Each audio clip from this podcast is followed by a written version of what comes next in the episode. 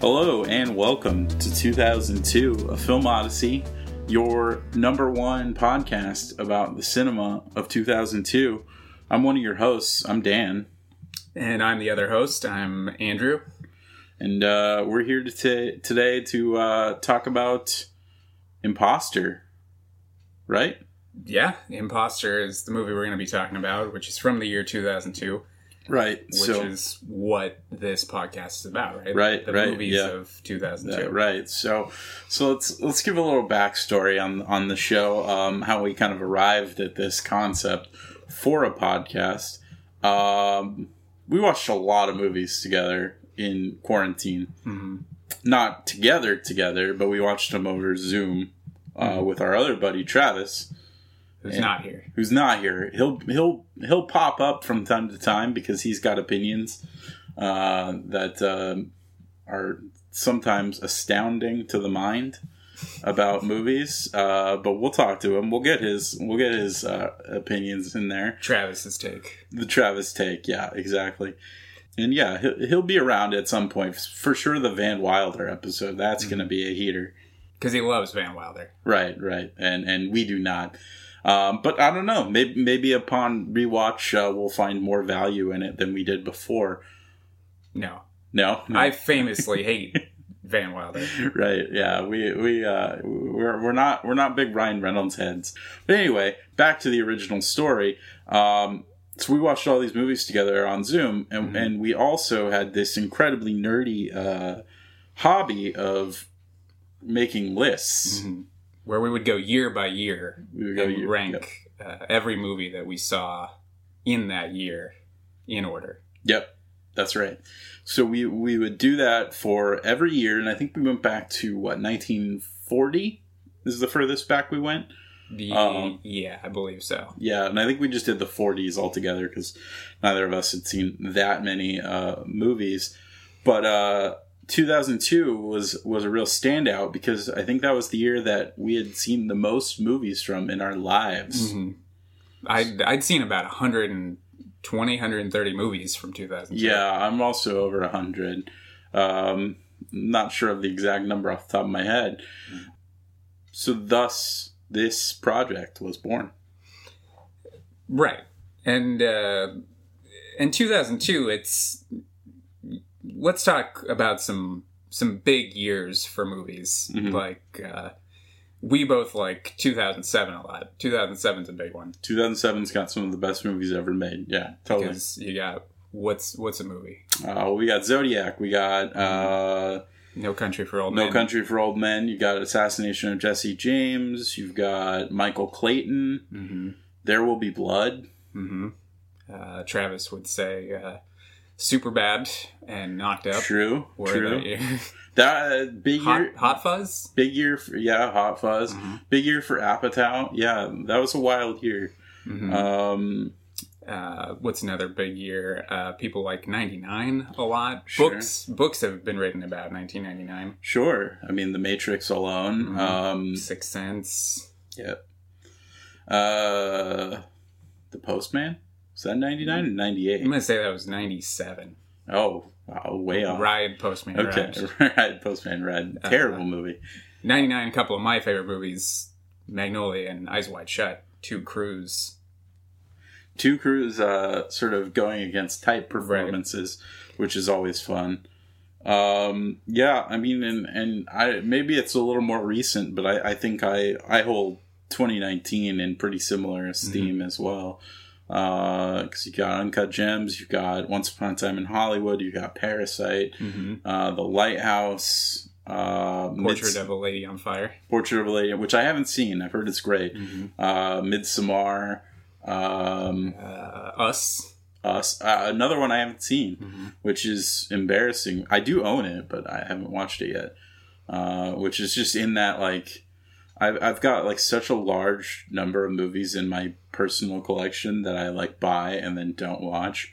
Um, and then I and then I watch like the dumbest shit I can find on streaming instead. I've, I've got the same movies. Yeah. Like, uh, I was just telling somebody I've got the Motorcycle Diaries that I've had since 2005, Mhm. and I've never watched it. Right. Never seen the Motorcycle Diaries, but I've seen like I don't know, The Finest Hour with Rob Lowe. Yeah, which we just watched before this record, Mhm. uh, entirely unrelated to this podcast, this episode uh, in general.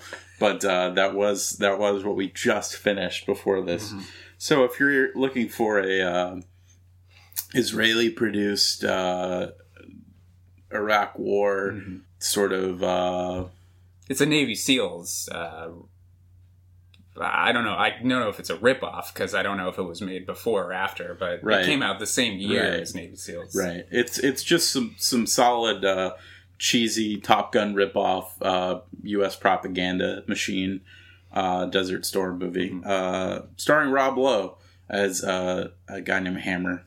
but Nothing to do with anything that right, we're talking about. right, right, right. We can get back on track. Um, but yeah, so from from that sort of quarantine uh, hangout session, which was great for Mhm. my mental health, um, getting to hang with two of my buds, uh, you know, sometimes multiple times a week, even digitally. Um, really helped sort of make it a little less uh, of a uh, arduous period. We got to look at a lot of years in movies. Right, right. Take a And- closer look at and some that of those years. that really let us hone in on 2002 as being a, high volume year, but not necessarily uh, an esteemed year. Mhm. So you know, we we named some of our favorite years uh, from like the last couple of decades, hmm but 2002 doesn't really stand out all that much. hmm But it has a lot of stuff. It does have a lot of stuff, and it uh, it's almost been 20 years since 2002. Right, we're coming up on the 20th anniversary. Um, I would say that uh, before this project is over, we will hit that. There's no way we're gonna watch and uh, finish this project before that. No, this is going to take a while. Yeah, right. But uh, that's that's all the fun, and uh, I'm looking forward to it. I'm looking forward Mhm. to diving in. Uh, this was also the year that you and I met That's true. in high That's- school. That's true. That's true. Um, and you know, we were each a couple of uh, movie dorks. We met uh, in our PE class, which Mm-hmm. required little to no actual uh, physical activity. Mm-hmm. Um, just mostly considered consisted of us uh, sitting in the gym reading uh, the newspaper, like like a bunch of cool guys. Mm-hmm. We Uh, weren't expected to do anything. No, no, we weren't expected, and we got we got A's in that class. Mr. Brody didn't care. Mr. Brody did not No. care.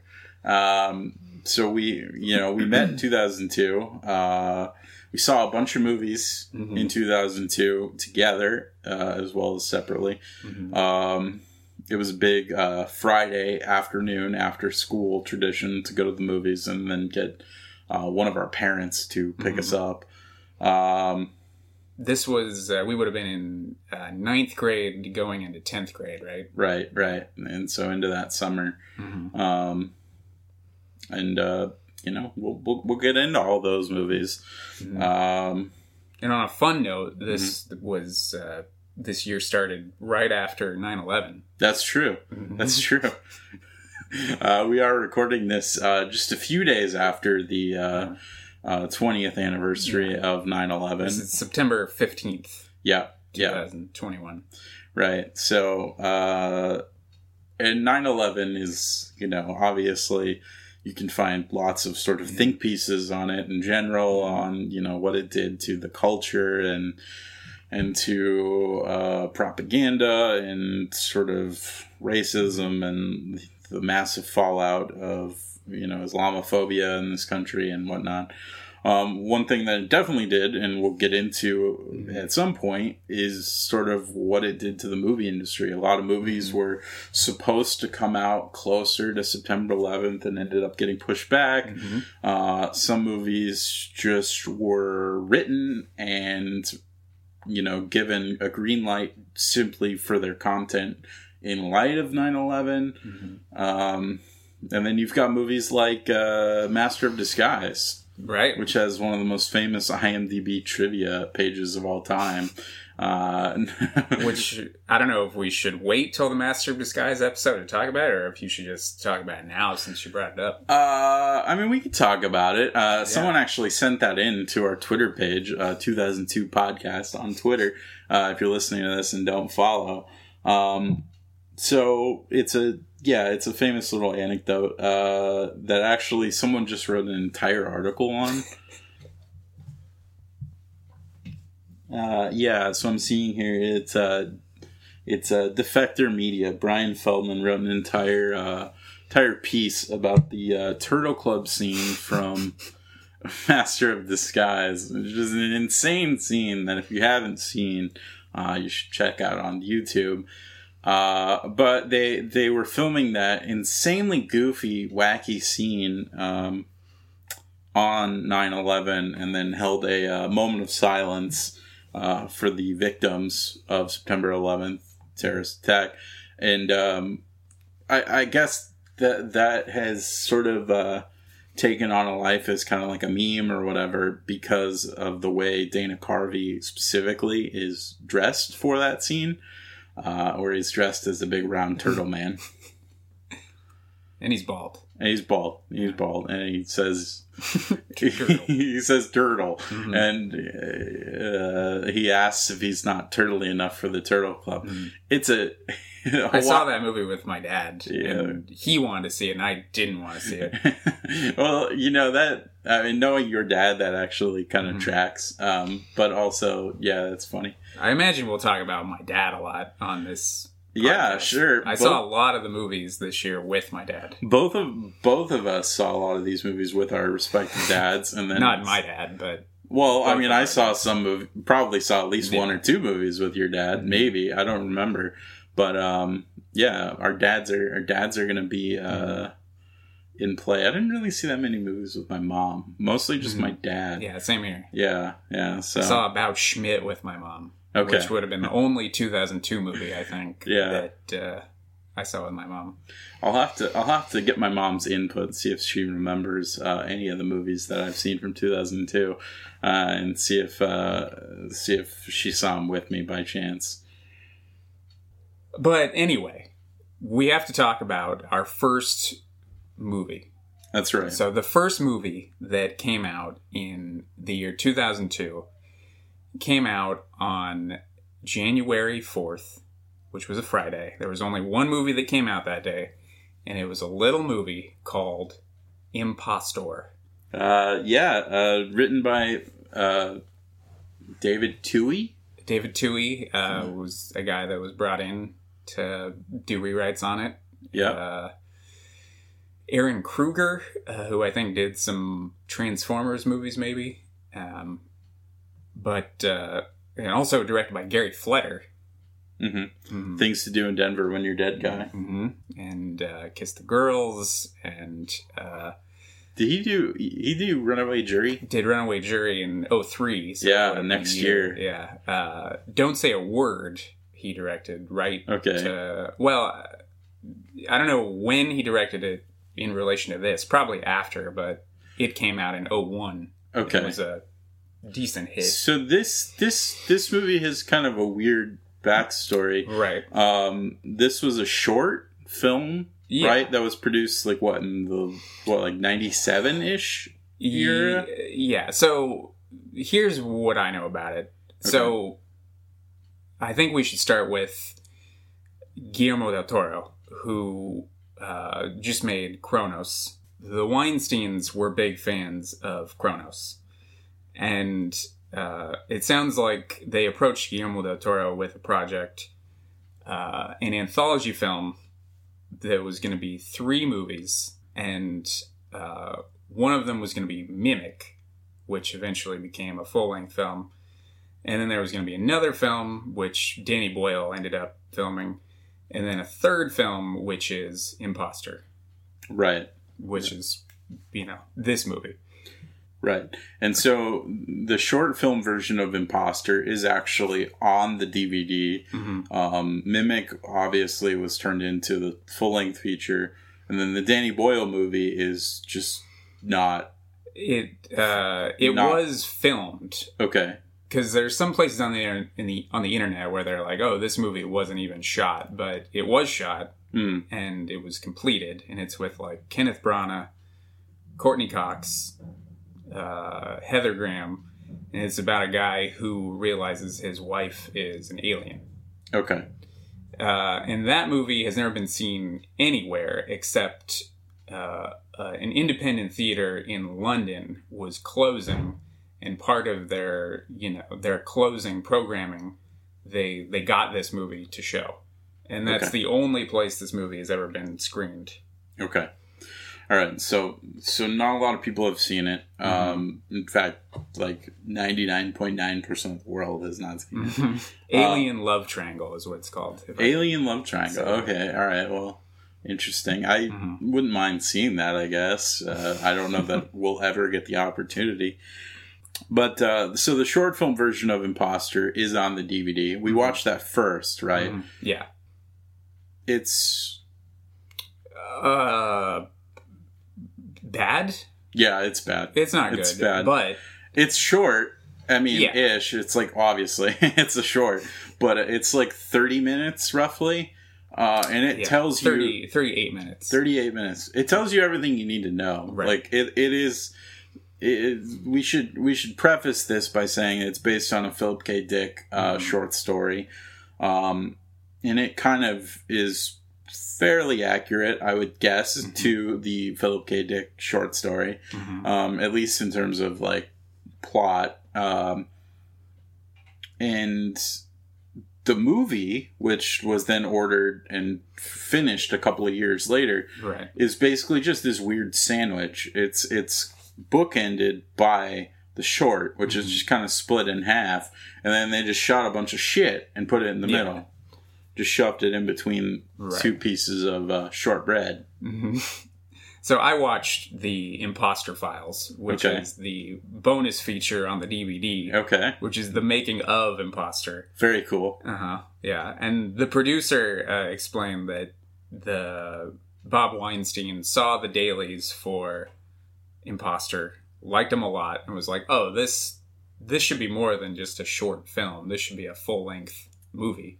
Mhm. For some reason, I don't know why, right right because we watched that short. One of one of many, many baffling uh, decisions the Weinstein's Mhm. would be making around that era. Sure. Uh, uh, certainly not the worst, uh, but uh, yeah. All right, so uh, so gotta have gotta have a full length gotta have a full length imposter according Yeah. to Bob Weinstein. Interesting. Okay. So yeah, it eventually came out uh, in uh, 2002, first movie of 2002. hmm W- Dan, what do you remember about this movie coming out? Did you did you see it when it came out? Did did you see trailers? Did you read reviews? Yeah. I mean, I, I remember the trailers pretty well. Um, we saw him a lot uh, around that time. Uh, I never saw the movie. The movie came and went. It, it got bad reviews. Uh, no one talked about it. I didn't know anybody who had seen it Except me. except you. Yeah. And uh, well, you saw mostly everything, so that wasn't you know that was pretty par for the course. But yeah, the trailer the trailer stuck in my mind um, because when we, we first started talking about doing this show, um, you know, we we looked at the schedule and saw that the first thing was going to be Imposter, and the first thing my brain thought of, uh, Eve, despite being 19 years later and probably 20 years since I saw the first trailer, Yeah. was We were like uh, 14, 15 when right. we would have seen these trailers. yeah. Uh, my the first thing my brain went to was um, like the big trailer line where uh, Gary Sinise, our uh, star, first time we've mentioned him by the way, Mhm. Gary Sinise stars in this thing, um, says, "I am Spencer Olham." Right. Uh, He's being interrogated. right, Uh, we'll we'll discuss the plot in a second. We'll give a quick plot synopsis. right, right.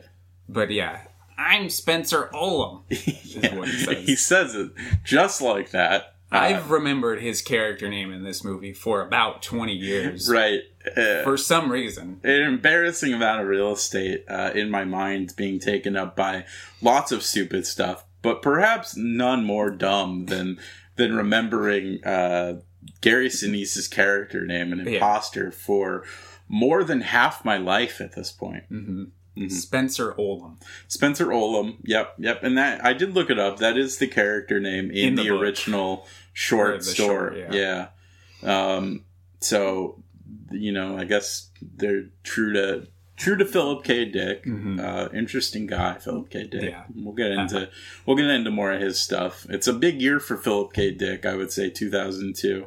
Because you Uh, got Minority Report. You got Minority Also this Report. year. hmm Uh, but I, I remember seeing this trailer for a long time before it actually came out. Right. I mean, it seemed like, I guess, in retrospect, now that, you know, we know kind of its weird Backstory. production and backstory, yeah, it was probably just one of those movies that was stuck kind of in development hell for a while. Mhm. Probably went through like a bunch of reshoots and stuff.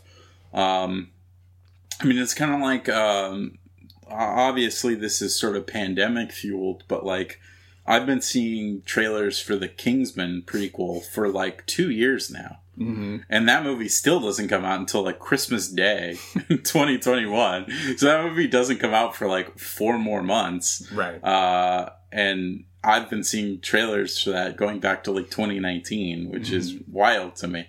So it's kind of like that, not Yeah. not quite so exaggerated. And obviously, it's not Right. because of a pandemic, but um, yeah, it was just a movie that like for some reason I, I remember seeing that trailer so many times. Because I found alternate trailers on YouTube for this movie, Mhm. and at the end it would say like coming 2000. So it was supposed to be Wow. released as early Okay. as 2000. Okay.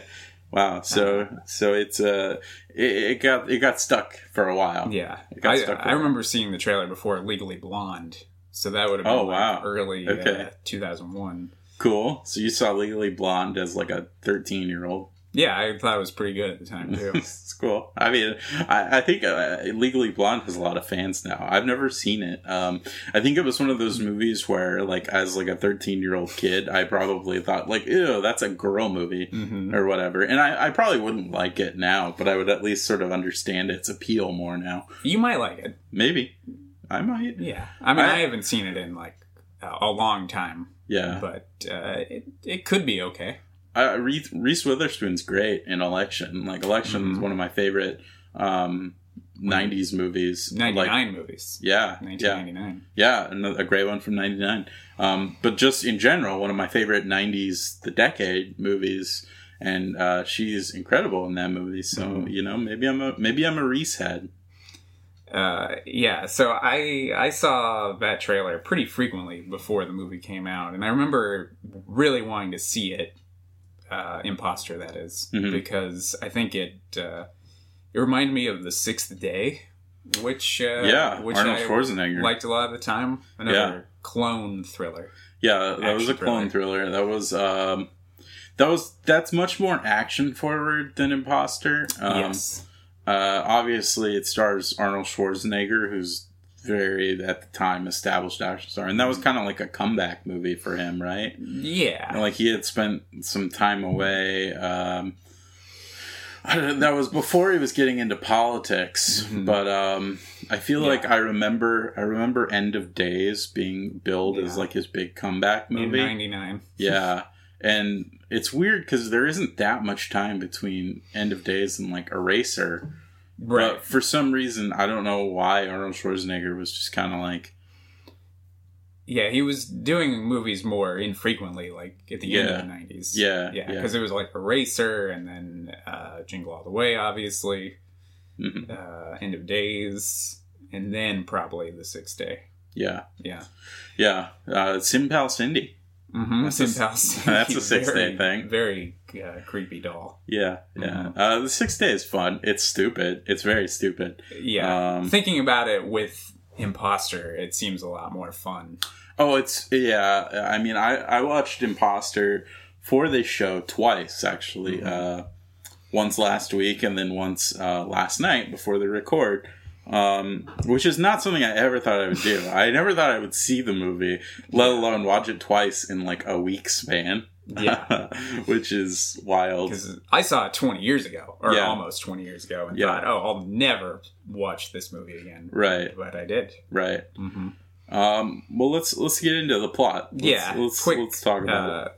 uh, So, Imposter, not not a very well remembered movie. No, Definitely not a very well regarded movie. no. Uh, I've I've had to explain to a lot of people who've asked about our podcast, like what imposter even is. Yeah. most people don't even remember it at all. Right. And I also don't know if we mentioned this, but we're we're watching all these movies in order of their release. Right. Yeah. so we're yeah. going to go through the whole calendar in order. Yeah, if that wasn't clear, we're starting we're starting with the first week of January. Yeah. and then we're moving all the way through the end of December, and we're going in order. Um, the movies are kind of kind of an arbitrary. We're trying to do major theatrical releases. Yeah. Um, some exceptions will be made for maybe smaller things that are worth talking about. Um, and then it's also just kind of arbitrary. Like I guess we have the power to overrule like uh, some movies if there's really nothing we can say about it. But I have a feeling we're we're going to try and get into as much of it as we uh, basically can stomach. Yeah. Um, so first one's Imposter. Mm-hmm. What's it about? So, Imposter is a sci-fi action movie hmm that takes place in the year 2079 Right. at a time when Earth is at war with an alien race, The Alpha Centauri. the Alpha Centauri. Yep. Uh, and our main character, our, our main character is, like we said, Spencer Olham, Our played, hero. mm, played by Gary Sinise. Yeah. And early on in the movie, he is uh, arrested and accused of being a basically a cyborg replicant. Yeah, they use which I think is Oh, and he's a uh, a military scientist, a well-regarded military right. scientist. He's building a giant, um, basically like what, like nuclear rocket. right. He builds weapons for Yeah, the military. yeah. But then he goes on like the their equivalent of the news and talks about how he wants peace, hmm um, which is a scene that they show at some point in the movie. Um, so he he's a nuclear scientist. Mhm. He's he's a weapons guy. hmm and he's arrested for being a replicant. I I, I thought it was interesting the way they uh, uh, reused the term replicant because I, I I think of that term so specifically with like Blade Runner, Blade Runner, which is another Philip K. Dick Mhm. adaptation. yeah, Um, and I'm sure he probably used the term replicant in the short story. Mm-hmm. Um, maybe we should have read it before. I did read the Wikipedia Uh-huh. synopsis Okay. a couple times. Okay. Okay. Well, that's something. Um, and so I, I, I, I think like if since since they're making like a not super faithful adaptation, given that they like extended it by a full like hour Yeah, past the need, uh, they they maybe shouldn't have even like said replicant. They should have just come up with another term just because like in my head that's Yeah. so linked to blade runner yeah. but which is like a little bit. It's a slightly a better movie than this. Uh, yeah, it's it's a little better. A yeah, little it's a little better. Yeah, yeah. Um, okay, so so he's arrested for um, for being, Being- a, a a robot, basically like a robot suicide bomber. right an alien robot suicide bomber. Mm-hmm. Sure. The authorities believe that he was sent by the Alpha Centauri to assassinate the world chancellor, hmm played by Lindsay Crouse. Right. Uh, Um, ooh, and, and I, about the chancellor, uh, I love the scene where he's walking and talking. There's a lot of walk and talks in this, like a almost like an Aaron Sorkin joint. Mhm. Um, but I love the scene where Tony Shalhoub, who's his best friend, mhm. uh, talks about sexually harassing the chancellor um, Yeah. by cupping her ass. yeah, jiggling her buttocks. Right? Yeah, that's right. That was his actual term. Yeah, and and he calls her Chancy. Uh-huh. Uh, so it's just some of that great, great imposter humor. Mhm. Um, Tony Shalhoub bringing the only humor to this movie. I think. right. Uh, I. I, noted in my notes here while watching the movie uh, that there is exactly one, one Spencer Olham one-liner, Uh, which is such a bizarre decision. like because I feel like you have to either go no one liners or lots of one liners. Having one is such a strange decision. Like you don't know what you're trying to be, like what you're trying to do. Right. I'm Uh, trying to think really quick before you say it what the one liner is. You- Sure. uh, you can go ahead and say it. I think I know what you're talking about, but go ahead. Yeah, it's it's the part where um he's he breaks into the hospital, which we'll get to We'll in get the to plot summary, stuff. and and and he he takes like a nurse hostage and says, Mm-hmm. "And no, I don't have time to make an appointment." That's exactly what I thought you were going to say. Yeah, because it's the only one. it's the only one in the movie, and it's so weird that he says it because it's out of character for the rest of Spencer Olham. Yeah. And if you want to make him that, like if you want to make him an Arnold guy, like kind of the, do the Yeah. Total Recall thing, that's fine. Because you can't help but think of Total Recall watching this movie. Sure. Which is so so much funnier. Yeah, it's a lot funnier, a lot more entertaining, and then a lot more like action forward. Um, but the movie is just this weird. It's like caught in between. It doesn't really know what it wants to be. It does. It it like at times seems like it's trying to be like Blade Runner, and then at times it seems like it's trying to be like Total Recall, Mm-hmm. and it's just this weird kind of uneasy occupation Mm-hmm. of the space between them. So Or Blade Runner meets The Fugitive, which it says on the back of the that's DVD true. case. Blade Runner meets the Fugitive, and that quote is attributed to no one. yeah. Just the DVD case. yeah, I love I love when you see like IMDb users get like quotes on like DVDs for like really low rent movies, but it's even funnier when they just like don't even attempt it. That's Ah. just what I said, person making the DVD cover. Right. So, uh, yeah, circling back to the, the beginning of the movie, uh, the basic plot. So, Spencer Olham is accused of being a replicant. He believes that he is not a clone, and he uh, escapes custody. hmm And, He does so by uh, improvising on the spot, Mhm. somewhat miraculously. Who knew that Spencer Olham had such like strong improv jobs? Yeah. Um, he pretends to be a replicant, hmm and he's he's like, "Ah, I'm a ticking bomb," Yeah. and stuff like that. And then Yeah. and then he breaks out. Yeah. Uh, which they uh, they set up his uh, quick thinking skills. Oh wait, they didn't. No, no, no. You're given no indication that he's like the kind of guy that Yeah. would like be, Be able like to that. think of that on the spot. yeah. Yeah. yeah, It's it's like almost like a comedy bit that he's doing all of a sudden. Uh, um, even though he seems to be a pretty like serious guy, Right. So this distracts the guards in the interrogation room, right? and he's able to escape. Yeah, yeah. Um, also in that interrogation sequence, uh, great Vincent D'Onofrio joke. Knock knock. Yeah, yeah. Because he's kind of taunting him during the interrogation. Right, right. Vincent D'Onofrio plays kind of our our chief uh, antagonist in the Mm-hmm. movie. Um, he's like he's like kind of this like uh, sort of like a secret police kind of uh, Gestapo guy. Mm. Um, Major Hathaway. Major Hathaway. And um, at one point, he even says like something about preserving our race, which is like total Nazi parallel.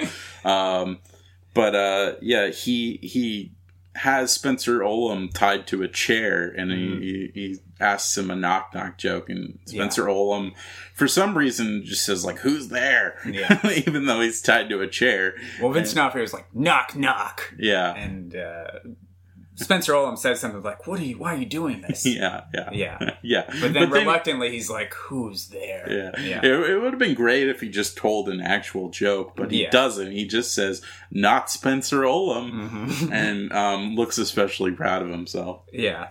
Uh, So that's the interrogation scene. yeah. Uh, but then he escapes using his uh, amazing improv skills. hmm And that's most of what the short film is. Right.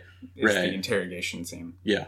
So then he uh, he breaks free, and that basically leads us into the whole middle section of the movie, which was not in the short. They added it in afterwards because they wanted to extend it. They wanted to pad it out. Right. So post interrogation scene, that stuff is all new stuff, and that's where the movie like really feels especially rudderless. Mhm. Like none of it none of it really needs to be there um, because at a certain point, it the movie just picks back up with where the short goes, right? And that's like when the movie narratively gets back on track. it's like they added just a really long 60 minute scene yeah to a short film yeah and it's just kind of i guess kind of like i mean it's going for the fugitive obviously because mm-hmm. david twohy wrote the fugitive mm-hmm. or you know wrote yeah. the screenplay he he wasn't involved with the short but they brought him in for the full full length version right right in, uh, chase stuff. chase stuff yeah yeah it, it's it's a little fugitive. It's a little also like kind of. Um, my thought was like, wow, this is like a really bad version of like Escape from New York, kind of. Yeah, and then he's like running around the yeah. city, and he's like encountering some random characters. Right. Yeah. Um, in unsavory locations, mm-hmm. uh, getting into fights. Right. So as soon as he escapes interrogation, he goes into, uh, I believe it's called the zone in this movie which is uh, like like you said, an unsavory part of. Yeah, it's outside the bubble. Right. It's not. It's not covered by a dome. The cities are under a dome, and yeah. this is outside that. Yeah. Right. So a lot of the cities are covered by protective domes to protect them from air raids, but in the zones they're unprotected because that's where like the poor mm-hmm. live, and yeah. So that's where uh, where we meet an entirely new character that was added. It wasn't in the short film. Mekhi Phifer's character. Right. Yeah. We meet Mekhi. Um, His name is Kale. Kale, like the salad. Mm-hmm. Um, Kale's fine. I don't know. I didn't have a big problem with Mekhi Phifer. No. In the movie, and in fact, like apart from Vincent D'Onofrio, who's like kind of the only one that really seems like he's having any fun and kind of mm-hmm. like chewing scenery. Mm-hmm. Mekhi Phifer is really the only one with any kind of like life in his performance. Like Gary Sinise, like I I was watching this and I noted that it's like career bland performance from Gary Sinise. like he's such a boring like Yeah, it's not very it's not a very exciting performance. No, no. He mostly just looks like flustered the entire movie. Right. Yeah, I, I said this before uh, we were, you know, we were recording uh, maybe a couple weeks ago that I, I do like Gary Sinise as an actor. I think for the most part. Yeah, I I don't I don't particularly like Gary Sinise. I, I guess I don't really have a big problem with him as an actor. Um, I mean, as an actor, as an actor, yeah, as a Hollywood conservative, maybe a little bit, but uh, uh, you know, that's neither here nor there. Yeah. But yeah, I mean, I guess you know, Lieutenant Dan's memorable character. Forrest Gump is like a movie I think is kind of bad uh, now, especially, but um, you know, obviously saw it like a million times when I was a kid, which is so weird to think about seeing that movie so many times just because they played it on like TNT all the time. Um, and then Snake Eyes. You're a Snake Eyes fan. Yeah, I I like Snake Eyes. I I think I just associate Gary Sinise with the '90s and 90s thrillers specifically, like Snake Eyes and Ransom and uh, things like Reindeer Games. I think that was maybe 2000, but those kinds of movies which we don't see anymore. Right. Yeah, I mean that that was a that was basically the era of Gary Sinise because kind of like once once we shifted into the 2000s yeah. and Impostor comes he, out, he just went to CBS. Yeah, right. After I, that, yeah, I don't, I don't know if like they just deemed him not a viable leading man anymore, or which they probably were accurate. I think he's, I think he's better in in like a supporting role. Yeah, um, where he just kind of shows up and mm-hmm. and does some stuff. But uh, like I think the reason he was. Uh, a surprise villain in so many movies in like so many thrillers in the late 90s is because he was pretty good at it right yeah yeah yeah i mean i think he he he's good at both selling the uh the like air of like decency and then also undercutting it yeah. um later in the There's movie some, some darkness under there yeah yeah i mean he he's got this like weird squint yeah. to him, and, and, and, like he squints basically this entire movie, mm-hmm. um, and he just looks uncomfortable. There were moments like where it looked like he looked constipated or something. Like what's what's wrong with Spence? and then like I don't. I don't think he should be on screen for the whole runtime of a movie. he's not He shouldn't carry a movie. Right, yeah. He doesn't have he doesn't have that kind of charisma. Um and that's not to say like you have to be super good looking to like be a movie star.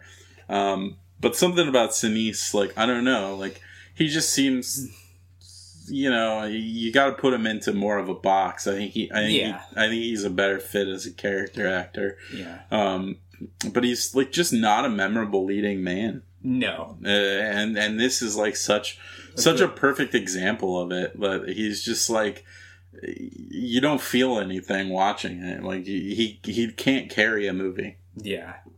I I was gonna say that I uh, I had this thought recently that uh, that I would have liked to see Gary Sinise take a different career path maybe when he hit like the 2000s maybe kind of like Willem Dafoe where he did like less mainstream kind of darker stuff maybe Right. did stuff with more like uh auteurs like kind of like Abel Ferrara and Lars von Trier and that kind of thing where Yeah. Uh, I don't know. I feel like he could have done uh, some more interesting stuff, but he just did uh, CSI and uh, Right. NCIS and whatever. yeah that's an interesting thought uh it'd be interesting to kind of see like what that would even look like i mean because It's hard to imagine because I couldn't really see him doing that kind of stuff, but I think it would have been interesting. Right, right. Yeah, I mean, I don't know what his personal interests are other than like really liking uh, the military a lot. Mm-hmm. Um, cause that's like, that's like what he does mostly now is just kind of like do benefit concerts for, for veterans and Yeah. stuff. Um, but yeah, I guess it would have been interesting. Uh, Willem Dafoe's an interesting kind of like crossroads guy with him because 2002 has like Willem Dafoe's like big paycheck movie, Mhm. which is Spider Man Yeah. um, where he's very memorable in that movie. Um, we'll get to that movie at some point, obviously. Yeah. Um, but then, yeah, after that, Willem Dafoe just kind of like does whatever he wants to do.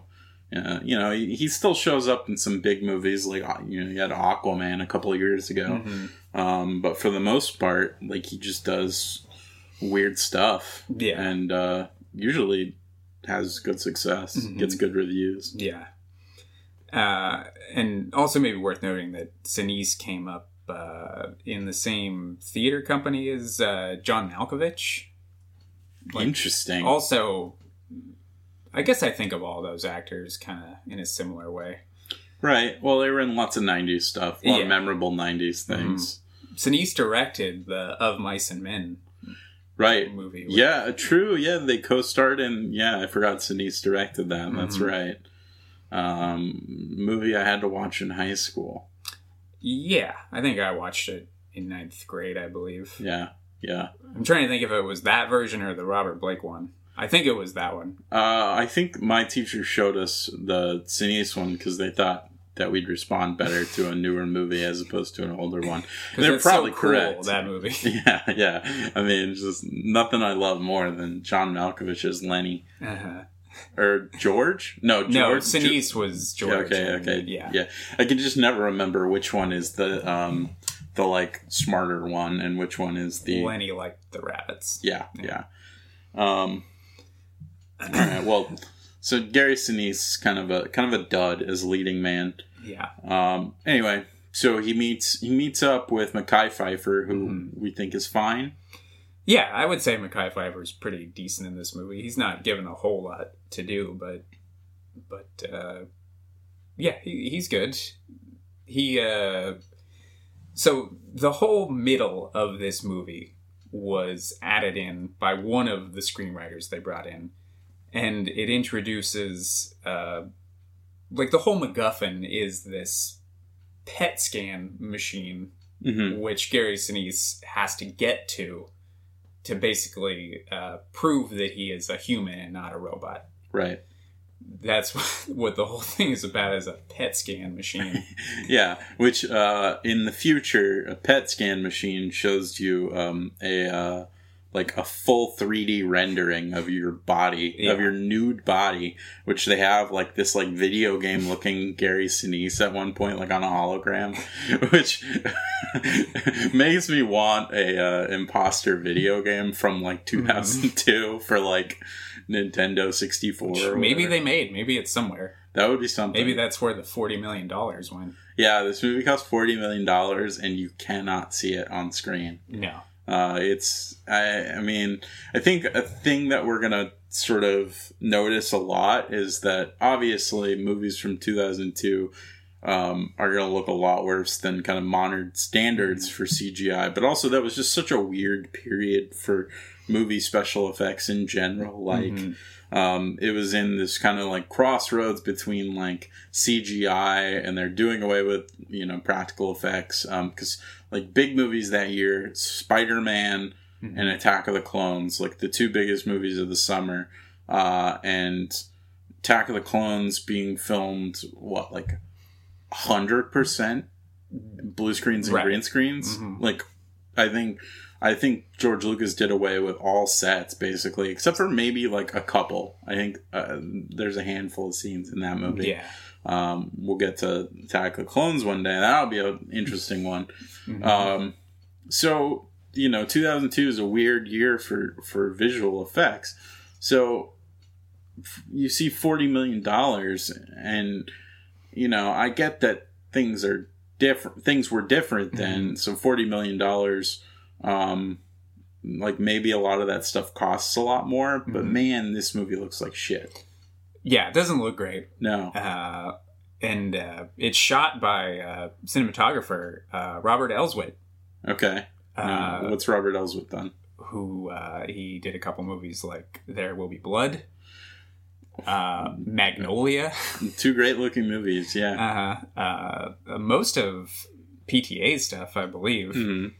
Uh, at least from you know around like the late '90s and early 2000s. But yeah, you, it you couldn't tell that it was No, no. This this looks like a lot like Battlefield Earth. I noted in my notes, which is like a very similar era, like right around that same time. Like, turn of the century. yeah, uses a lot of those stupid like Dutch angles and stuff for like guys running down hallways, hmm and it, a lot of like camera movements that are kind of unnecessary. Yeah, And then there's even a scene like where a camera is like whipping around and they're all they also added in these like whipping sound effects like a whoosh, like as the camera's moving. Yeah. it's so awkward. there's there's some of that in Kiss the Girls too, if I remember right. Okay, so that's a Uh, Gary Fleder thing. That is a Gary Fleder thing, yeah. Uh, and al- also a lot of that, uh, I don't know what you would call it, but that kind of like trace effect, like that blurry, uh, where you, like people that are like on drugs, like you see things in kind of a blurry way. Right. Yeah. I mean, at one point Spencer Olham says he's like on like so much so much stuff you could like sedate a horse, something Uh-huh. like that. Yeah. Uh, I don't remember the exact quote, but uh, yeah. So it, the movie goes like out of its way to imply that he's like loaded on like painkillers and Mhm. like truth serums and Yeah. stuff. They Yeah. were given to him by the police, by right. Yeah. Major Hathaway. Yeah. Exactly. hmm Yeah. Um, so Mekhi Phifer, uh, getting back on track with the plot, takes Mhm. him to uh, Elizabeth Pena, small small role. Very small role. yeah, pretty close to before she died, right? Because she died in the Mhm. early two thousands. Yeah, uh, I'm trying to think of what she would have been in around that time. Like she was obvious, obviously in Rush Hour Mm-hmm. and uh, Lone Star, but that would have been before Rush Hour. And this, yeah, early 2000s, she died, right? Yeah, yeah. So and she's she's like a talented character actress. Mm-hmm. um, and it's such a small, like thankless little role. Um, she she plays this this kind of like underground surgeon Mm-hmm. that like takes out the tracking device Yeah. that's in Spencer's like spine. Yeah, Um, because everybody in this time period has tracking devices in their spine, right, so the government can track their, right. Yeah, the movie doesn't do a great job of setting up kind of the dystopian future Mhm. um, because it it kind of starts the movie. Well, we should mention too that the movie starts with footage from other movies. Yeah, so We there's a talk about that. there's a prologue uh, that was added in that wasn't in the short, but it's in the full length version, and it it basically sets up the war with the Alpha Centauri and uh, uh, Gary Sinise, uh, how he experienced all that as a child. And young Spencer Olham, I looked this up, is played by Gary Sinise's real life son. Okay, that explains the likeness because I Yeah. noted that that was a good, Like, oh, that's a a, good good Sinise uh, lookalike. Yeah. Yeah, uh, Mac Mac Sinise. Max Sinise. What a Mhm. what a shitty thing to do to name your kid Mac. All right. Mac Sinise. Which every time I say it, it, it sounds like I'm about to say Maxinista, which is a person who shops at TJ Maxx. That's right. Yeah. Yeah. I, I. Yeah.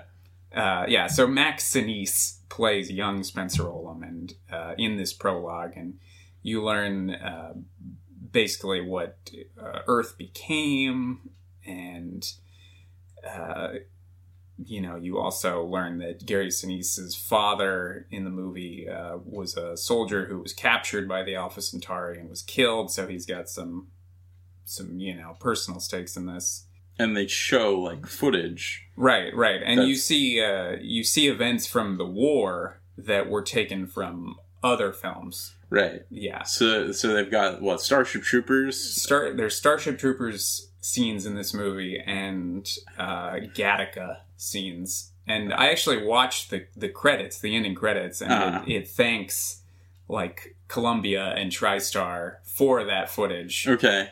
Yeah, So again, it begs the question: Where does forty million dollars of this movie go to? maybe it costs a lot to buy those scenes, but you couldn't have just produced your own like half a it, was it's like a half a second to you know maybe a few seconds worth show of some like future soldiers marching. yeah, yeah Yeah. it's like it shows an explosion and um and, and wasn't there also Independence Day in there or Uh, Or that, was that that- wasn't in the credits, but it could have been. Maybe Okay. they just didn't yeah pay Fox for uh, Independence Day right footage. right so And also, some of those uh, costumes, like the helmets, they also look like Starship Trooper helmets, like that the the security guards wear. well, there's also there's that, and then I also noted that uh, Gary Sinise at one point puts on some sunglasses to uh, to not look the same, even though it just just- looks like Gary Sinise in stupid sunglasses. Mhm. And I'm almost positive that they're the same sunglasses Vin Diesel wears in Pitch Black, Mhm. which would have been what like two years before this. Uh, let's see. Yeah, Riddick or uh, Pitch Black would have been uh, 2000. 2000 and david twohy who punched up this movie and like added the stuff in the middle we assume is his contribution It's fugitive stuff. right it's Yeah. fugitive stuff it's chase scene stuff um, he's the the writer director or well he's the writer of pitch black did he direct it Uh, I was gonna say yeah, right? I think he did. dir- dir- i know he i know he did chronicles of riddick We could look it up. yeah i'm gonna look it up Sure. okay yeah i looked it up hmm Um, he did. He did direct.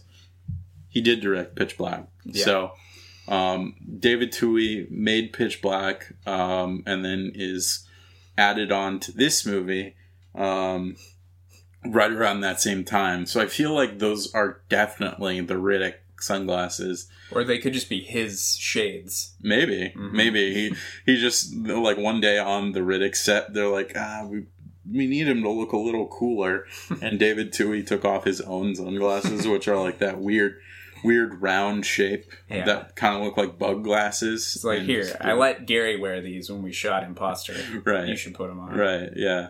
So. Uh, maybe he wears the uh, the pitch black sunglasses as well as reusing all that footage. Yeah, that's possible. Uh, so yeah, that's all in the the prologue. The uh, not the sunglasses stuff, but the the footage from Starship footage, Troopers yeah. and Gattaca. And Yeah. Uh, some of that newsreel footage, I believe, is from another movie. Also, um, I'd have to look that up, but. Uh, yeah, so it uses other footage, so they didn't bother to shoot war stuff on their own. Right, right. Yeah, Yeah, so it, the the the rest of the movies, like kind of like set pieces, are pretty small and lean.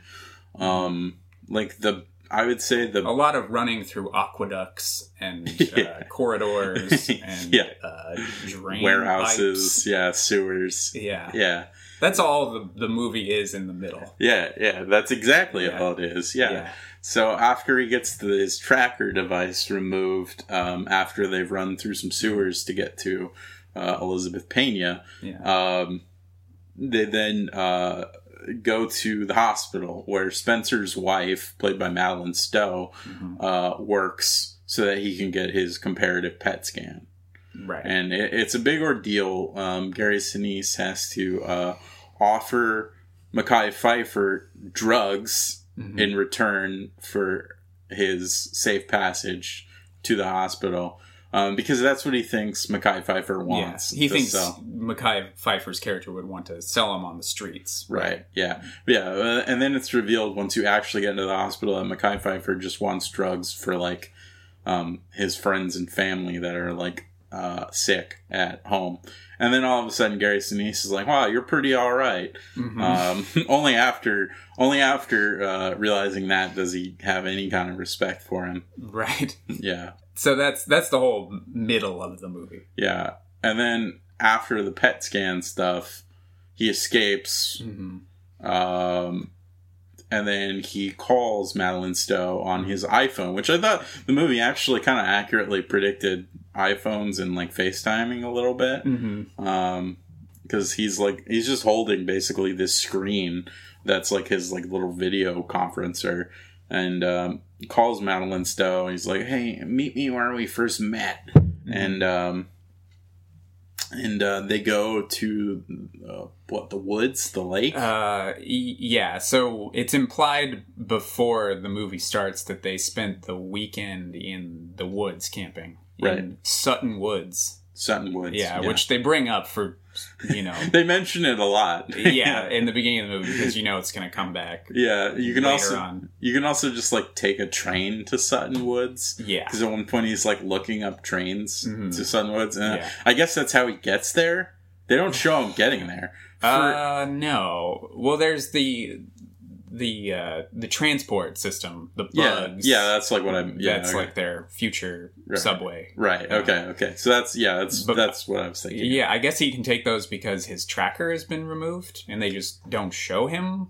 hmm Yeah, they don't they don't show him get there at all. Yeah. which is weird considering like I don't know where that is in relation to the hospital. Right. Yeah. The whole middle part of the movie is just him getting to a place, Yeah. and then and then after they've like sufficiently padded the runtime, they're like, all right, we're just going to tack on the rest of the short film Yeah. now because once he gets to the lake, that's like basically where the short yeah. kind they- of resumed from earlier. Because pretty much from there on, it's just the end of the short film. Right. Like, I don't believe anything was added to the end, the last like ten minutes. No, no, and the the lot it, it- there's there's a pretty noticeable like dip in quality even from before Mhm. like even from the middle stuff like in terms of like visual effects because there's like a uh, a big explosion at the end of the movie which we'll get into here in a second that looks terrible it is like the worst looking special effect in the Real movie. bad. yeah yeah and it's just this fire ripping across like the forest Yeah. and it looks so shoddy um, that you're questioning like was this like a straight to video movie from like 1988 or something? Like it, it, mm-hmm. it looks so bad. Because the short, I believe, was completed in like 98 or 99 or something right like that. right. So it's it's basically that same visual effect which even with a 40 million dollar budget and like clearance to do a full movie they didn't really tinker with it at all. They really mm-hmm. just kind of like just shoved it on at the end there Yeah. yeah Yeah. They just really cut that short film in half and put Yeah. in a Yeah. bunch of chase scenes in Yeah. the middle.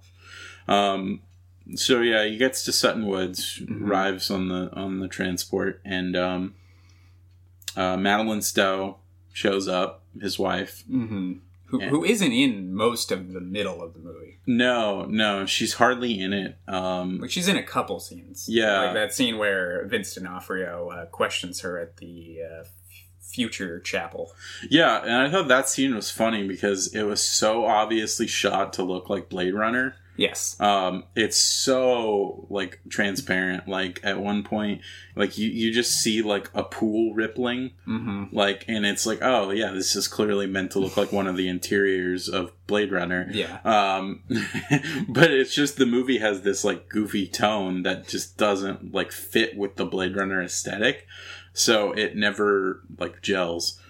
But yeah, Madeleine Stowe, not in much of it. Um, in the middle portion, uh, the movie actually like after the prologue stuff opens with a super like unnecessarily steamy sex scene between him and Yeah. between him and Madeline Stowe. Like a very soft focus. yeah, very like Skinamax. yeah. Lots Uh, of fades. Yeah, yeah. It, it actually reminds me a lot of like the sex scenes from like The Room. Mhm. Um, notoriously uh, like funny sex scene, yeah. and uh, so Madeleine Stowe basically just is in that stuff, and then she shows back up at the end. Um, she uh, meets him. Yeah, because uh, I guess you're kind of led to believe that Madeleine Stowe's character Maya believes that Spencer is still innocent at this Right, point, still yeah. not a cyborg. Yeah, he tells her to meet him if she still believes him. Yeah, and she meets him there at the uh, at the woods, Mhm. and they they are like trying to pry open like a car, right? Uh, like a trunk. Well, I guess we should explain that he, uh, while he was on the run, Spencer kind of pieced it together and figured out that uh, the Alpha Centauri tried to target him while he was uh, camping in the woods, but Mhm. their ship crashed somewhere uh, in another part of the woods, and so Spencer jumped to the conclusion that they never got to him Okay, like they were they were never able to assassinate the real Spencer Olham because their ship crashed. So he was like, "Oh well, let's open up the ship and prove this."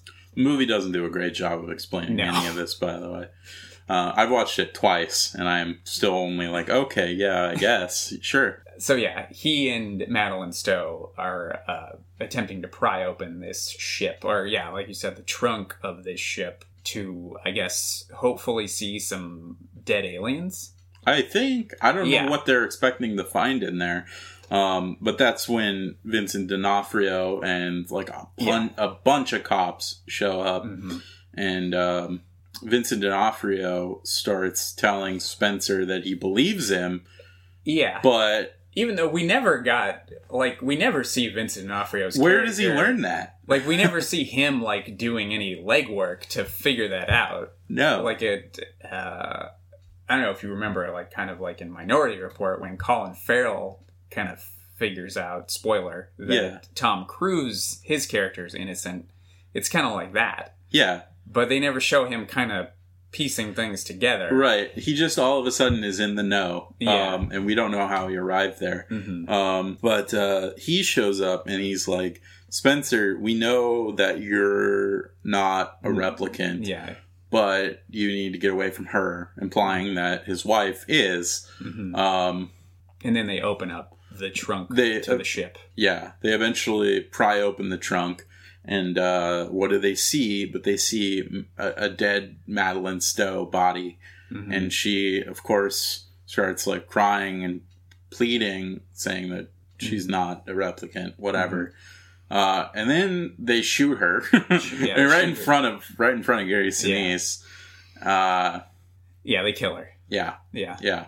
Which like it seems like a pretty big design flaw that these like robo uh robo suicide bombers can just be shot to Mhm. death Yeah. um with like regular guns. Yeah, you'd think that she, she wouldn't be able to be killed so easily. Yeah, yeah, Yeah. yeah. She just goes down like any normal Uh, like sack of meat. Yeah. So then you think, oh, that's the twist is that Madeleine Mm-hmm. Stowe was actually the replicant, But- but not Gary Sinise. Not so fast, my Not friends. so fast. Yeah. Uh, uh, one of the other future cops starts Mm-hmm. to pry open a different trunk somewhere else on this ship.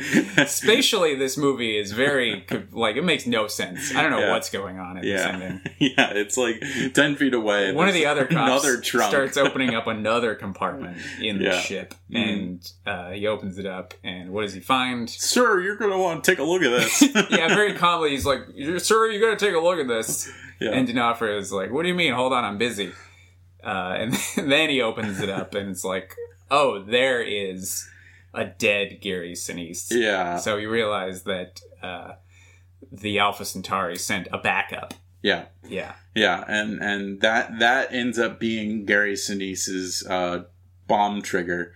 Mm-hmm. Um, because I guess he sees himself, so he's like that's that triggers him. that's that's his trigger, and Yeah. his his eyes go black, Mhm. um, and then then he explodes, Yeah, and he kills Vincent D'Onofrio and all these cops. Mhm. which I don't really understand like why Vincent D'Onofrio was I guess the target. Did the Alpha Centauri just not care who they killed? Uh, I mean, I guess he's like the leader of the. Right, Earth he's like police. a figurehead or whatever. Yeah. So yeah, that's the big twist. It's revealed that he and Madeleine Stowe are both replicants. right. Okay, and so that's where the short ends. hmm Um, that's like the main story from Philip K. Dick's short story, hmm and then the movie tacks on an extra scene with Mekhi Phifer, like watching on the news Yeah. afterwards. Where Uh, he he sees that. Uh, is it shown that Spencer Olham bomb like was the bomb? Do they sh- No, I think they the just. I think they just they say, say that he was killed in the bombing. Yeah, yeah, So Mekhi Phifer's left wondering, oh, was he was he a replicant or did I meet a real human? right. Yeah, he even says some like corny line, like some might say I met him or something like that. Yeah, they were like, oh, did you know him? And he was like, maybe. Yeah. Or that's not what he says, but something one, like that. one could say that it, it was such an it was such an unwieldy line that I felt bad for him listening to him have to say that. Uh, uh, yeah, so that's how it ends. That's how it ends. Not a not a super fun ending, I guess. Um, which I mean, I guess Philip K. Dick's not like a cheery guy. Mhm. Um, looking at any of his other adaptations or works, Uh, yeah, not not the best Philip K. Dick film adaptation. no, no, not at all. Maybe Um, not the worst, but uh, Probably not. yeah. Uh, I think we would probably agree on this that Blade Runner's the best. Uh, yeah, yeah. I And would say Total Recall close second. Yeah, it's it's really close between those two. Um, and then Minority Report's honestly not far behind it for me. I would say those are the top three. Those are the three. Uh, yeah. There's also what like a Scanner Darkly. Uh, yeah, Scanner Darkly, and uh, uh, Paycheck, which might be the worst. Paycheck was the following. Yeah, I wish Paycheck was a 2002 movie so we could talk about that We one in compare depth. and contrast. Right, because thematically it's um, pretty similar as a lot of the Philip K. Dick stuff was. It's also there's a lot of chasing, a lot of Yeah, yeah, it's man it's on the run stuff. yeah, it's the fugitive sort of in the Yeah. future.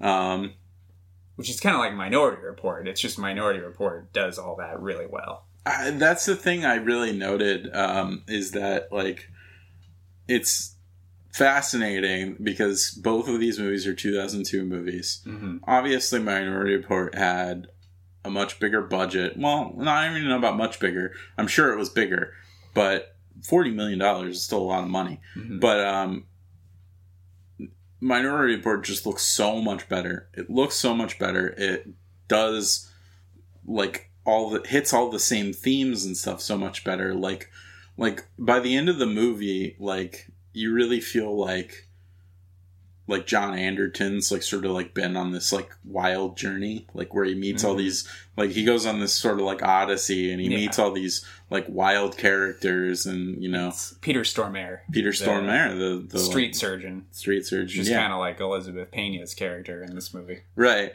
And this movie kind of tries to do that stuff, but it never feels like earned.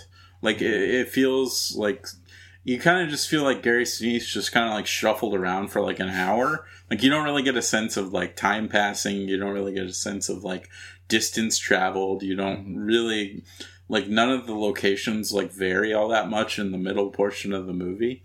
So like at the end of the movie, like when you kind of get to the like story resolution, you're just kind of like, well, n- nothing I've watched for the last hour needed to be shown to me. No. You got you get no information out of it. The the Mekhi Phifer character, like, despite being like probably the second best character in the movie, like has no reason to be in it. He's not in the original short it's, film. It's proven to not. story. It's proven to not be important because there's a film that exists without all that stuff. Yeah. that's And- just fine. and it's better. Yeah, it's Yeah. bad. It's still bad. Um, Yeah, the short's not very good, but it's still better than the full length Mhm. version. I mean, yeah, just they they literally just added on exactly like one hour because it's like Right. an hour and forty two minutes for the director's cut, and uh what thirty eight yeah. for Oh, that's right. We should also say that the version that I saw in theaters in 2002 was a PG-13 version, the, Mhm. which uh, was cut down from an R-rated version, which is what we recently watched, Yeah. the director's cut. yeah. Which is It's like the only version that's available. yeah, I think that PG-13 theatrical cut you can't find anymore. Right. It doesn't exist. Right. Um yeah, it's interesting. I mean like the the like stuff that makes it R rated is mostly stupid. Like Spencer Olham calls uh calls Vincent D'Onofrio a crazy fuck. Yeah. Uh and So there's that classic line where he's like, "I'm Spencer Olham," yeah. but in the director's cut, it's revealed that he actually trails off and says, "You crazy fuck." yeah, exactly. So, so he calls him a crazy fuck, Yeah. and then the other thing that like that, like I guess the gore, like because Yeah. it, it it try like there's a scene in the inter there's part in the interrogation scene Mhm. where you see a hologram of another replicant being interrogated Mhm. and you see this like sort of machine drilling his Yeah. like tracker or bomb out of him Drills into his chest and pulls his heart out. Right, and it's it's a very like His heart slash Mhm. U bomb. yeah, it feels like they're trying to do the kind of like genre mixing that like John Carpenter was super successful at and David Cronenberg was super successful at like where kind of like mixing some of that like body horror with like science fiction. Um but then the movie just never touches on that like again. The only time it ever comes close is like maybe like the like elizabeth pena like street surgeon stuff um where she like drills into his spine and takes out the like tracker but like it's such a weird little moment because you're almost like well i can see sort of a larger vision of something that Mhm. would be interesting if it were being like handled by a director with like maybe a little bit more confidence than Gary Fleder. Yeah. I'm not really sure why like the decision was to just basically turn it into a chase movie. yeah, yeah. I, I don't know. I don't know because none of the middle stuff like touches on any of those sort of like things at all. It's all just like pretty straightforward, bland fugitive ripoff, which mm-hmm. probably you know f- the late '90s into the early 2000s was a super popular genre. So Yeah. And when we talk about collateral damage eventually, we'll talk about Andrew Davis, who directed The Fugitive, and we'll talk about how much I love The Fugitive. You do. You love the fugitive. Mhm. I mean, the fugitive is a great time. So I'm I'm excited to talk about the fugitive, even though it's not a 2002 movie. No. But uh, we do get to rewatch Collateral Damage, so Yeah. that's something. Yeah. Uh, now, can you think of any ways that this uh, short film, Impostor, could have been more successfully expanded into a full length? Other than just adding in a bunch of chase scenes, like, is there any other way that you could think of that this could have been a, a better, more interesting movie? Um, I mean, I there there's like like the kind of like the gore and the weird characters should have been played up like for more like sort of intrigue. I thought, and then I also thought that like there's a moment at the end of the short, or not the end of the short, but the the middle of the short where Gary Sinise just kind of unloads a gun onto like an elevator full of cops Mhm. and kills all of them. And in that elevator was his best friend Tony Shalhoub, Yeah. who exits the movie like Uh-huh. after 20 minutes, and like he kills his best friend and Uh-huh. and he only ever talks about it like once Right. later and he, he he talks about it for like maybe 20 seconds to Mekhi Phifer he's like yeah I killed my best friend and then he's and then he sees Vincent D'Onofrio so then he puts on the goofy sunglasses and he just like has to go walk around some more and that's the end of it the movie doesn't touch on it at all but I feel like you could have had some interesting kind of like he should have been wrestling with the fact that he murdered Yeah. his best friend Right. like on accident Uh-huh. um i don't know like the spencer character is just so boring that Yeah. it's like by the time it's revealed that he actually was a replicant Uh-huh. the entire time you don't give a shit like who Yeah. cares i don't know who gives a shit Yeah. I, I was thinking about it. I think maybe a more interesting approach would have just been to leave the short as the big, like the first 30, 35 minutes of the movie. Mm, And so it's, you learn that Spencer is a replicant and he realizes that he's a replicant in the first act. okay And then the that way maybe the middle you could add maybe the Mekhi Phifer stuff and he could be like, oh well I know I'm a replicant, now I'm on the run and he has to grapple with some of the things that he's done, like he's killed Tony Shalhoub. He's like, oh all these memories aren't mine. He has to kind of deal with his like identity crisis. So like a replicant like gaining sentience or something yeah. know? Which I think would have been a lot more interesting Mhm. than just him running away from Vincent D'Onofrio. Because, you know, just the film, the full length that exists is just like, oh, well, it's going to end either revealing that he is or he is not a replicant. Like, Mm. that's what we're watching this for, right which isn't that interesting. No, no. I mean, it, it, it's interesting enough in short story form, I Mhm. guess, you know, where it's Yeah. like, this is just a little tight, like 30 minutes of a Mhm. thing, and that's all you need. Yeah. But there isn't a full 90 minutes of movie in that No. premise. Like, Yeah.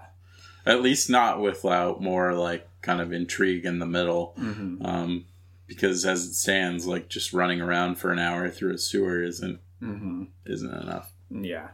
And then maybe like when he's on the run, he could be like, uh, he could figure out that uh, Madeleine Stowe is uh, maybe not kill Madeleine Stowe at the 30 minute mark and maybe realize that she's also replicant. And then that way the ending could be him confronting his wife, who he knows is Right. a suicide robot bomber. Right, Yeah. right. Um, So she could be the villain. yeah. Yeah. There's a part in the movie where um, the news is on hmm and they're talking about the fire that happened at Sutton Woods hmm um, because of the the crashed uh, Alpha Centauri ship, hmm and uh, the the newscaster says something that like made me laugh out loud when I was watching it, Mm-hmm. where it says, "And robot firefighters were dispatched." I, Yeah. I, don't, I don't know why that was so funny to me. Yeah. Just like calling them robot firefighters, just because that seems like such an obvious like Yeah. like got to come up with like a term for that like Mm-hmm. like like uh, I, I don't know firebots or uh, Fi- yeah, it's, it's- Yeah. like obviously that's cheesy as hell, but Yeah. like calling them robot firefighters Yeah. just doesn't work for me. yeah there isn't a whole lot of like futuristic technology in this movie would you agree I Yeah. mean, there is and there isn't Uh, yeah, I mean, uh, it, it's one of those movies. It it's like one of the funniest sci-fi tropes to me, which is something I noted watching like Logan's Run a few weeks ago. Is a lot of sci-fi movies suffer from this problem where they set movies in the future, um, and they change lots of things about the future, but they don't change certain things at all.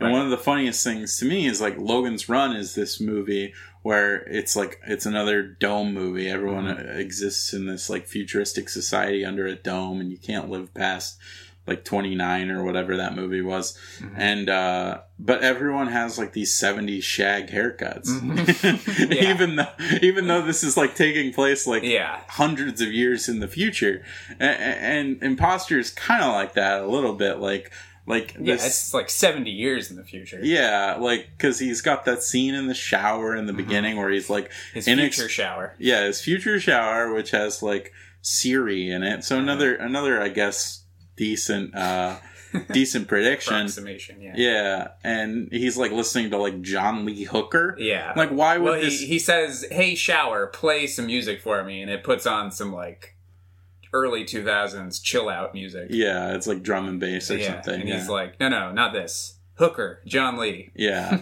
yeah, exactly. That's exactly what he says. Yeah, And so, I, where would this guy who uh, uh, it was would have been born in like 2022, roughly? Uh, yeah, hold on, Maybe like about this. So 2030? it's 2079. Gary Sinise in this movie is probably 45. 48. Sure, 45. Yeah. Yeah.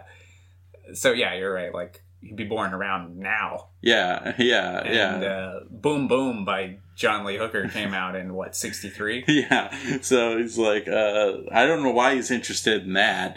Um, and then also like the scenes of them like going camping, like the flashback scenes are like like he's just wearing like a flannel shirt and he just looks like a normal '90s guy. Yeah. Uh, so it doesn't make sense to me that like style and none of that stuff would have wouldn't have evolved. Now I get obviously I think they're trying to like set up the fact that Spencer is kind of like a kind of like an analog guy in a digital world is Mhm. kind of the, the the point, but they don't really do a great job of selling that very hard. No, And because it's just that one little line. Yeah, yeah. like, I like John Lee Hooker. Yeah, exactly. And yeah, and that's it. That's Yeah. that's the stuff. And, otherwise, he, he and like Vincent D'Onofrio just have like these normal like '90s guy haircuts and stuff. Mm-hmm. I know that like you probably want to err on the side of caution when it comes to like giving like wacky new haircuts or whatever to like characters, but I I just want to see a movie that kind of like goes for it a little bit Yeah. and really tries to like actually predict the future like kind of like you know like back to the future 2 did that and like obviously it's so like over the top Mhm. compared to like what the future or you know like what 2020s actually are Mhm. but like they went for it i don't know it's like a funny vision of the future and like i don't know you could have done like a slightly more serious like take on it and it would have been yeah. at least something you know And like we've already said, the impostor has none of the humor that Total Recall has. no no Which is excellent. Yeah, right, and that's that's like part of the appeal with Yeah. Total Recall is how funny it is. Yeah. Arnold's like one-liners in that movie are the funniest his one-liners I think I've ever been. Um, maybe this side of Commando, Yeah. and uh, this movie really just has the one one-liner, the one that we talked about earlier, and I just think that's such a weird decision. Like, why even include it at all? Mhm. Because tonally, you're not ever going there again. You didn't go there before. right. So why why is he like like quick on his feet thinking of like some sort of quippy thing to say to this nurse that like tries to like screw him over with the cops like in like 30 seconds. So And no, I don't have an appointment. yeah, yeah. I don't have time to make an appointment. You crazy fucks. You crazy fuck. They, uh, I wish he had just added "you crazy fucks" onto like the ends of his like all of his lines of dialogue. Really earn that R rating. I'm a producer on this movie. You crazy fucks. yeah, he did produce the movie. Yeah, yeah, well, yeah. Was a passion project for Gary because uh, Gary, uh, you know, I guess, I guess maybe he knew that he wasn't like a prototypical leading man, so Mhm. he's like, well, I gotta, I gotta take matters in my own hands Mhm. and make make this thing myself. Right. Gary Sinise maybe dated Charlize Theron according to IMDb right after Reindeer Games, which I do not believe.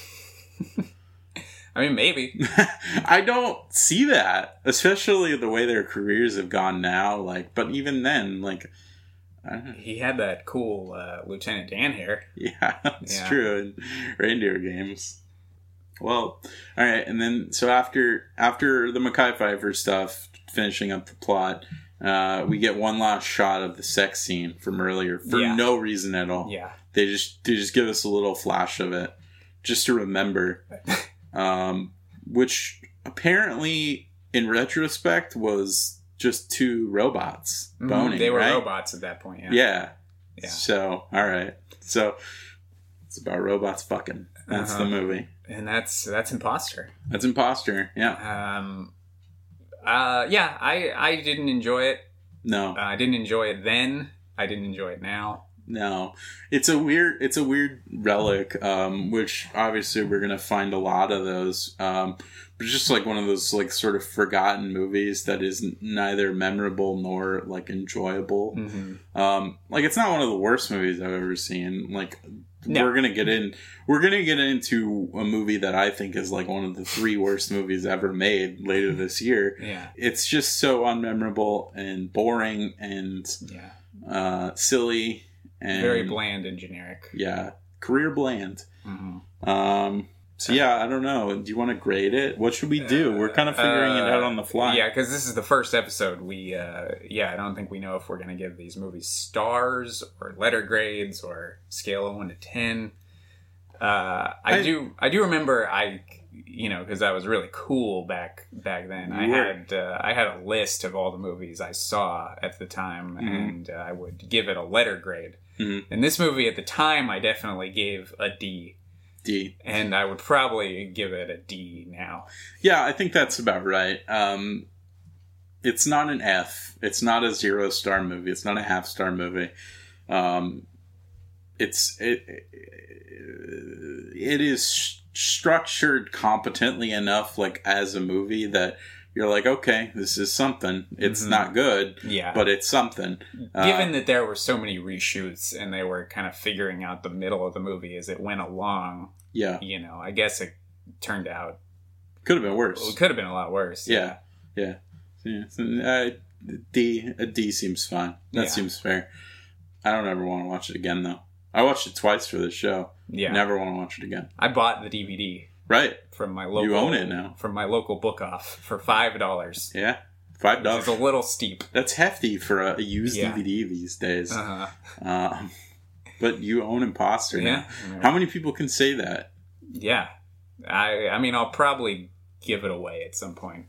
You're not going to try and sell it back to book off. Maybe maybe. they'll give you like a dollar for it, and then they'll sell it for like five dollars after that again. when I bought it, the guy, uh, the cashier, ringing me up was like, "Oh, this looks pretty good," and I was just like, "I guess." uh, you should sell it to that guy. Yeah, Maybe Yeah, he'd be maybe. interested. Yeah.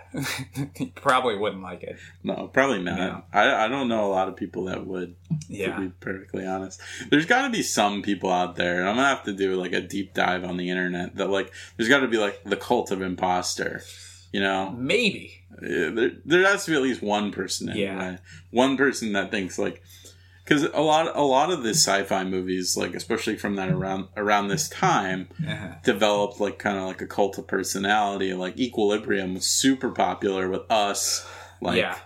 then what? The next year was out of 03 or 04? No, uh, Equilibrium is a movie we'll, we'll eventually Oh, get to right. discuss. Okay, that was okay. 02. Yeah, that came Okay. out the same day Okay. as uh, Analyze That. Okay, all right. So Equilibrium is a future episode. But Equilibrium uh, was a movie that I loved in Mhm. 2002. Uh, I thought it was so cool. Um, and developed a lot of fans and became this kind of like sort of uh, yeah, I don't want to say cult hit, but kind of.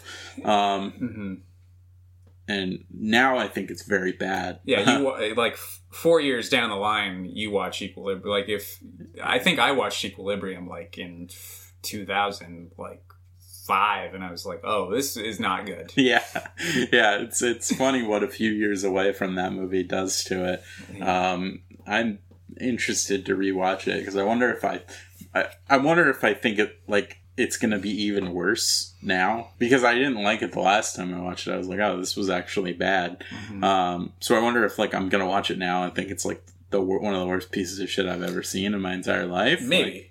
I don't know. We'll see. But yeah, so like a lot of the a lot of the movies like had like you know dedicated fandoms, but Mhm. Impostor nobody talked about. No, I, I haven't heard anybody talk about Impostor since 2002. Right. Yeah. When I looked at the re- release calendar, I was like, "Oh yes, Impostor." That's the first episode of this show. I maybe we should have started with something else. We should have broke the schedule just to just to get like a good pilot episode out there. Yeah, but instead, we're I think we're le- leading with impostor. Yeah, I don't know if it was me or maybe both of us were just pretty dedicated to doing this in order. Yeah, yeah, I mean, you you came up with the original premise of going in order, so uh, I mean, I like the idea in theory. I think Mhm. that it's fun. Uh, I just hope that we don't lose uh, any potential listeners because nobody gives a shit about impostor. Right. Right. There's also there's going to be some movies down the line that people will not remember at all. right. Yeah. I teased episode two on Twitter today, which is um, Orange County. hmm Orange County came out the following week, right after Impostor. Right, Yeah. right, yeah. And uh, Peter Travers has got the uh, quote on the cover and says it's uh, full tilt fun. I So- remember that full tilt fun. so it remains to be seen if Orange County is is indeed full tilt fun. Yeah. Uh, that's one we both saw in theaters, yeah. so we'll both be revisiting that Mhm. one. Yeah. So that's that's going to be the next episode. That's episode two. Yeah, So uh, yeah, go ahead and rewatch Orange County so you can be uh, in the loop with what we're talking about. yeah. As of now, as of this record, it's on HBO Max. So Mhm. if you do plan on rewatching Orange County uh, in advance of the podcast or after the podcast, you can do it there for free if you Mhm. have HBO Max. Yeah, or track it down. Buy the DVD. Buy the DVD, uh, like like I did. yeah, you you got it for me for my birthday. Mhm. So now I own Orange County on DVD. Yeah. Uh, I only own about like seven DVDs. Uh, like I own a lot of Blu-rays and 4Ks, but uh, in terms of actual DVDs, I have very little these days. So, but that's one of them. Yeah. So come back and join us, right, for a discussion on uh, Orange County, directed by Jake Kasdan. jake Kasdan, written by Mike White, hmm Jack Black, Colin Hanks, Catherine O'Hara, Kevin Kline, Kevin Kline, John Lithgow. Ben Stiller in a cameo appearance. who is he in that? He's I don't remember a, a firefighter, right? He like takes off his helmet and you're like, Oh. oh, it's Ben Stiller. Right. I that might have been in the trailer, um, Maybe. but also maybe not. But he's for sure in it. And then Harold Ramis too as Yeah. the uh, dean of the college. Mhm. Oh wow! Okay, all right. Well, that's thematically very different from Impostor, but yeah, uh, but more people will remember Orange County than Yeah. Impostor. yeah, Uh, yeah. Well, Mike White just had the White Lotus, which was a big hit on HBO Max. Yeah. So it'd be interesting to talk about kind of his career. hmm Um, but yeah, before we sign off, is anything else you want to hit on? Uh, I can't think of anything else uh, from uh, Impostor that I really want to talk about. If we could stop talking about it, that would be great. uh, no, that's not true. Uh, we do want to talk about the scene in the, the hospital real quick, uh, Uh-huh. where uh, one of Vince D'Onofrio's cops Oh yeah, breaks uh, Yeah. or uh, enters the, the hospital looking for Spencer Olham right. and uh, He just opens fire, opens fire Yeah. and kills like three people. uh, several innocent people. Yeah, he just shoots him because he sees Spencer Olham like kind of in the background, Yeah. and then and then Spencer Olham just ducks out of the way, Yeah, and, and he the just three people just meat points his shield gun and kind of slowly fires. Like it seems like he has time to Yeah. not kill a bunch of innocent people. Yeah, but he and does. that cop is played by Gary Dourdan from uh, CSI, the original. CSI. Yeah. I mean, I- this is kind of a dark way to end the show, but he fa- was a famous domestic abuser, right? Gary Dourdan. I believe so. Oh, if, I didn't If not, that. we could cut this out. But Well, uh, I'll look it up because- because, so was um, so was Philip K. Dick. I found that out last night. Yeah, doing some research. Mhm. So yeah, that sucks. yeah, that's a, a, That's bu- a- uh, that's a That's a bummer. a bummer to end the show on. So, all right, goodbye, everybody. See you later. Yeah, uh, no, uh, yeah, that's just a little scene that we both thought was pretty funny. That, we That was that was funny. Uh, Um, let me let me do a quick scan of my notes here, see if there's anything else. Um, ah, no, That's about it no, not really. for Yeah, the impostor discussion. yeah, yeah. Impostor, uh, blandest movie uh, of 2002 so far. Yeah, worst movie of 2002 so far. That's true. Uh, it'll be interesting to kind of because we have our we have our lists Uh-huh. that we did for 2002 ranked. It'll be interesting to obviously doing this project. I assume we'll kind of reevaluate. Now I don't think anything like anything like Impostor or Orange County or whatever are gonna like make drastic moves up or Yeah. down the list. Like like they'll probably be fairly close to their original position. But I mean there will be some probably shifts in rankings from Yeah. original lists and obviously now I get to add Impostor to my 2002 list because Mhm. this was the first time for me. So it'll be interesting to kind of like uh, sort of keep track of our uh, Yeah. our lists and the changes we make and stuff as Yeah. we move through the project. And actually, I might just like start a fresh list just for the show, and then compare that list at the end to my original 2002 Yeah. list. So So you can compare it to what you remember. right, Yeah. right.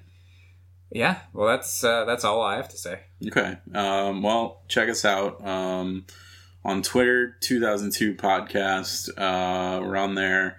Uh, we're also going to be on Instagram. Hopefully, the same handle. I'll figure that out in the next few days. Yeah. Um, And we promise to talk about more interesting movies. well, yeah, we promise. Eventually. Yeah, like uh, we're we're kind of at the mercy of the release schedule. Mm-hmm. So after Orange County, we've got Snow Dogs. So it's Snow it's Dogs. not uh, it's not not exactly starting with barn burners, but you know we we do what the schedule demands. Yes. Right? So thank you very much for listening. Yeah. Thanks. And uh, bye. Goodbye, everybody.